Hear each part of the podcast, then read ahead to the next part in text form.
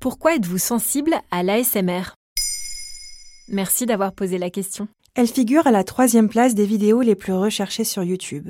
Depuis dix ans, les vidéos ASMR cartonnent sur Internet et génèrent des millions de vues. ASMR, ça veut dire Autonomous Sensory Meridian Response. En français, on le traduit par réponse autonome sensorielle culminante. Dans ces vidéos, comme celle de ASMR Glow, la youtubeuse face caméra exécute une série de tapotements et de mouvements captés par des micros ultra sensibles capables d'enregistrer le son en trois dimensions. Mais qu'est-ce que ces vidéos ont de si particulier? Elles sont produites pour provoquer des sensations bien précises chez ceux qui les écoutent. Elles contiennent des déclencheurs appelés triggers en anglais. La plupart du temps, il s'agit d'un chuchotement, d'un crépitement, d'un bruit de mastication ou d'un mouvement délicat des mains, en somme des bruits du quotidien enregistrés de très près et qui donne la sensation de se produire tout près de nos oreilles, d'avoir été enregistré rien que pour nous.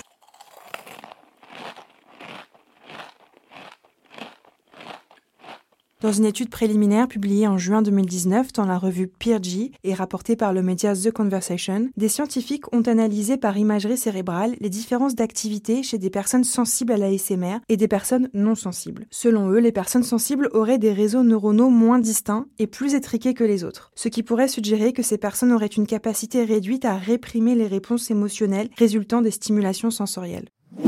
Qu'est-ce que ça produit dans le corps? Les personnes sensibles à l'ASMR décrivent un picotement qui part du sommet de la tête pour s'étendre de manière diffuse dans la nuque et dans la colonne vertébrale. Une sensation de bien-être intense qui reflue comme une vague et qui peut même les plonger dans une forme de transe. Certains parlent d'orgasme du cerveau, mais sans aller aussi loin, l'ASMR permet tout simplement de se relaxer. Et donc tout le monde n'est pas sensible à l'ASMR. Et non, il y a ceux chez qui ça marche et les autres. L'ASMR, c'est un état émotionnel complexe que tout le monde ne peut pas expérimenter. Pour comprendre cette distinction, les scientifiques ont d'ailleurs mené plusieurs recherches. En 2016, une étude de l'université de Winnipeg, au Canada, observait que les personnes réceptives présentaient des points communs au niveau cérébral. Les zones de leur cerveau consacrées à l'imagination, au souvenir et au plaisir présentaient une activité plus intense que chez les personnes non réceptives. Dans un article du journal suisse Le Temps, publié le 22 septembre 2017, Pierre Lemarquis, neurologue spécialisé dans les effets de la musicothérapie sur le cerveau, explique les fondements neurologiques de ce phénomène. Dans le cerveau, il y a plus de neurones liés à l'audition que pour tous les autres sens réunis. La stimulation de l'oreille par des sons particuliers entraîne le déclenchement de neurotransmetteurs, des composés chimiques comme la sérotonine ou l'endorphine, qui ont des propriétés analgésiques et qui provoquent cette sensation de bien-être intense. Selon une autre étude menée en 2018 par des chercheurs anglais de l'université de Northumbria, les personnes sensibles à l'ASMR sont souvent plus anxieuses que les autres et tirent de nombreux bénéfices psychologiques de la méthode. Comment savoir si on est réceptif? Il n'y a qu'une seule solution, tester. En quelques minutes, vous saurez tout de suite si vous êtes conquis ou plutôt agacé.